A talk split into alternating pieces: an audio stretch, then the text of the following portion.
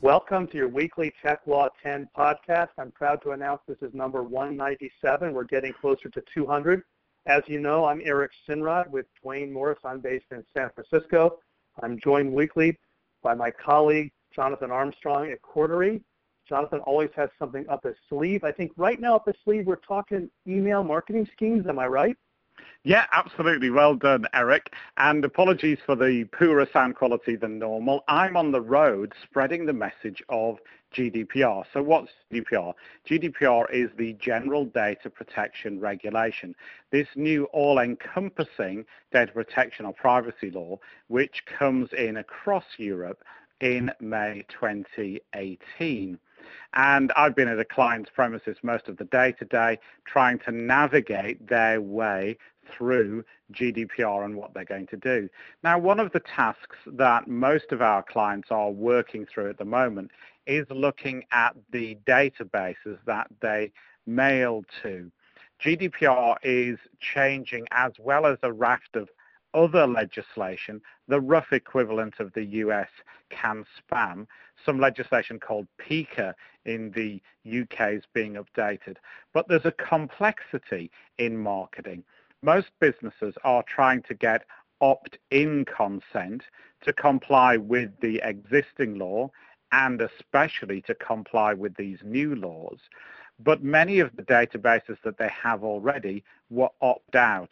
So they ask people to check or tick a box if they didn't want mailing. And in this case, an airline, Flybe, a regional airline based in the UK, tried to, if you like, improve its mail list. Now, it's fair to say that they had crossed horns with the UK data regulator previously over something different. And here they probably thought right thing by sending emails to 3.3 million email addresses asking their customers if their details were correct. And the email was, it was what's technically called an incentivized opt-in campaign, i.e. Flybe said that if you update your preferences, then you could be entered into a prize draw. Now, what, the issue here was that one of those email recipients, so one of the 3.3 million, complained to the ICO, the data regulator. And the regulator investigated and they saw that people who'd previously opted out of direct marketing were mailed to by Flybe. Flybe said that they told the third-party agency they used to do this because they wanted to clean up the database. And the ICO fined them £70,000 under the PECR uh, uh, regulations, these equivalents to CAN spam. So it seems that there was at least some good intention, although the ICO found that Flybe were uh, were certainly deliberate in the way in which they'd sent the email to people they knew had already opted out. And for comparison, as to the situation under GDPR, that £70,000 fine could be a maximum of £24.8 million under GDPR if you apply the same percentage formula against the current maximum, the fine for Flybe would be 2.9 million pounds. So the message, I think, is that you have to make sure that your marketing campaigns are correct and that they comply with the law as it currently exists. And you can't say, because we're worried about complying with a law that's coming in, we're going to break the existing law. And from my point of view, Eric, it's a little bit interesting because I think here it's generally regulators that are getting involved in cases like this. But my perception is that in the US, it's the class action bar that are enforcing legislation like your uh, telephone calling rules and, and CAN spam. Is that correct? Um, so there you go again, stealing my thunder and, uh, you know, pontificating on what's happening here in the U.S. That's my job. But yes, of course, yes, yes, of course, you're correct, Jonathan. Um, it's true. Uh, prior to the CAN Spam Act, which George W. Bush signed into law, I believe in 2003, we had patchwork laws in about 25, 26 different states governing governing unsolicited commercial email, and it was a little confusing. And I would advise clients at the time, if you're doing email marketing, to please comply with the law of Delaware, because then the law of Delaware was the most strict. So you knew if you were complying with Delaware, you were good to go in the rest of the country. Uh, then CAN-SPAM Act came into effect, tried to create some national uniformity, although there still can be some heightened uh, requirements from certain states.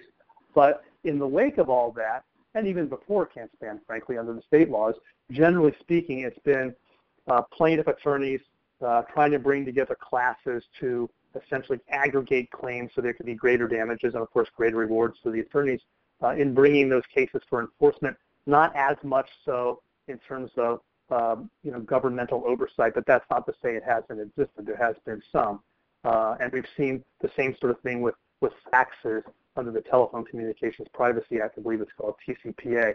Um, so that's true. Uh, you're absolutely correct. But then sort of going back to you, and of course you're across the pond, we have to think uh, internationally too, because if you're a marketer and let's just say you have 500,000 email addresses, you don't know if john.doe at g- gmail.com is based in Arkansas or Florida or Alaska, in Wisconsin, Puerto Rico, Helsinki, Prague, you know, Johannesburg, Moscow. You don't really know, and so you know we're running up against you know the the confounding nature of the internet, which really knows no geographic boundaries, which makes it difficult when you're dealing with which laws apply and in which jurisdictions legal matters can proceed.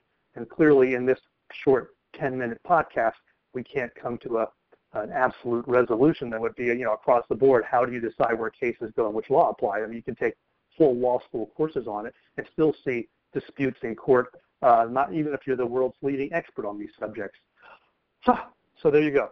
What do you think of that, Jonathan? No, great thoughts. And, and I think uh, one of the other cases that we had, the Land's End case from the advertising regulator, the ASA, sort of makes that point that you have to know exactly who you're mailing to and you have to know the consent that they've given to that mailing.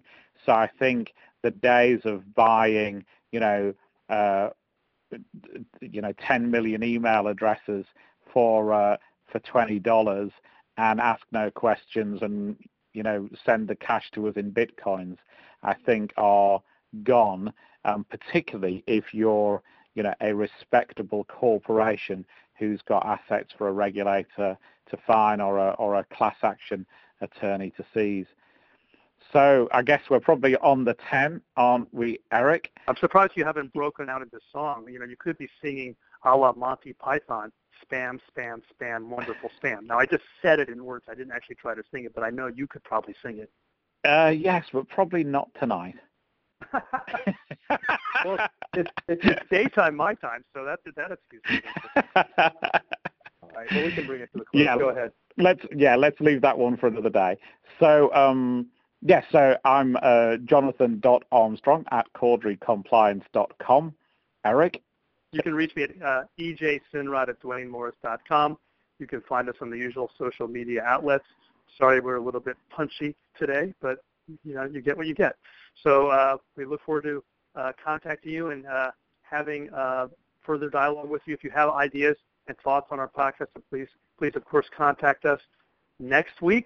Or actually, Jonathan's on holiday next week, but the week after, we're talking podcast 198. So we're getting closer. All right. Speak soon. Thanks for listening. Thank you.